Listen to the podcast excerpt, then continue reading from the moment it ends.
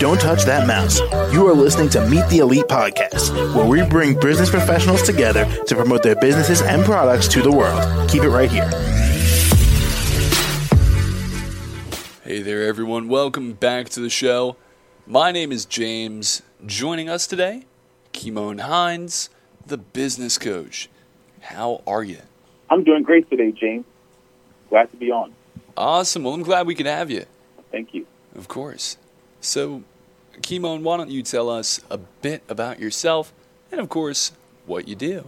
Sure. Well, um, as mentioned, I'm a business coach, but I'm a little bit more than that. I'm a speaker, an author, I'm a minister.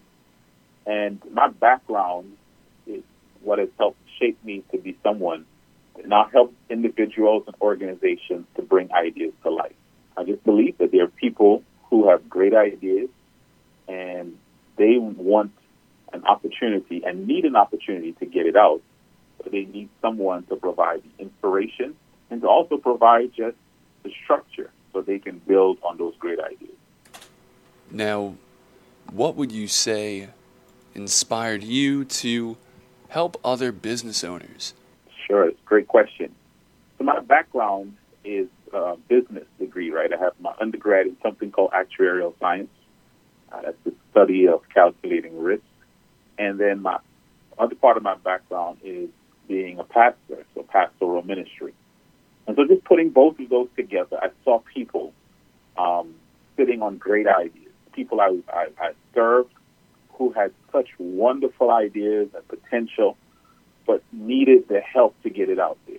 And I just realized that I could take my business knowledge, put it with my heart of a pastor, and help people now to create these businesses, create these products, create these services that could be helpful to so many other people that could increase their impact in the world and could also help them to generate income. And is there anything that you might like to say to our audience here? Well, just a couple things.